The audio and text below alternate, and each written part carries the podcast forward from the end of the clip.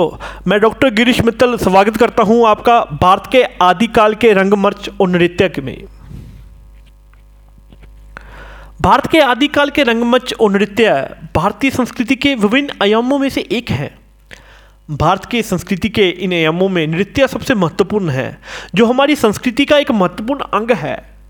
नृत्य भारतीय संस्कृति के एक महत्वपूर्ण साधन होता है, जो हमारी भारतीय संस्कृति का स्वरूप है और महत्व समझाने में मदद करता है।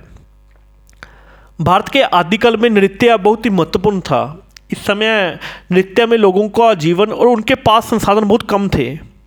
इसलिए वे अपनी शक्ति और जीवन की उठान पटकन से प्रभावित होते थे। ऐसे में नृत्य संगत और कला का महत्वपूर्ण साधन था। भारत के आदिकाल के रंगमंच और नृत्य में गौरी नृत्य जतुरा नृत्य और कोच पाखी नृत्य मुख्य हैं। गौरी नृत्य में सुंदरता, सरलता और शांति दिखाई देती है। जटुरा नृत्य में शक्ति और उत्साह का प्रतीक होता है। कोच पाखी नृत्य में आकर्षण और नृत्य का साधन बन जाता है। भारत के आदिकाल के नृत्य परंपरा में लोग संपूर्णता और एकता को बहुत महत्व देते हैं। इसलिए अपने नृत्य में उन्नति और सुंदरता को छोड़कर वे उस समय अपने संगीत नृत्य में आत्मगन के माध्यम से जीवन को संपूर्णता को दर्शाते थे। भारत के आधुनिक नृत्य के विकास में महत्वपूर्ण योग्यताएँ कुछ महान नृत्यगणों ने दिया है। उल्लेखनीय है, उत्तर प्रदेश की बिरजू महाराज, पंजाब के उमार खैद और दर्शनों के बीच रौनक लेने वाले मांडवी मांझी। उमर खैद का नृत्य मुख्य रूप से पंजाब में अपना पहचान बना रहा है। यह नृत्य एक सामान्य नृत्य से थोड़ा अलग होता है, जिसमें गतिमानता, अभिव्यक्ति और रंगताल की सुदगी है। बिरजू महाराज का नृत्य उत्तर प्रदेश में माना जाता है।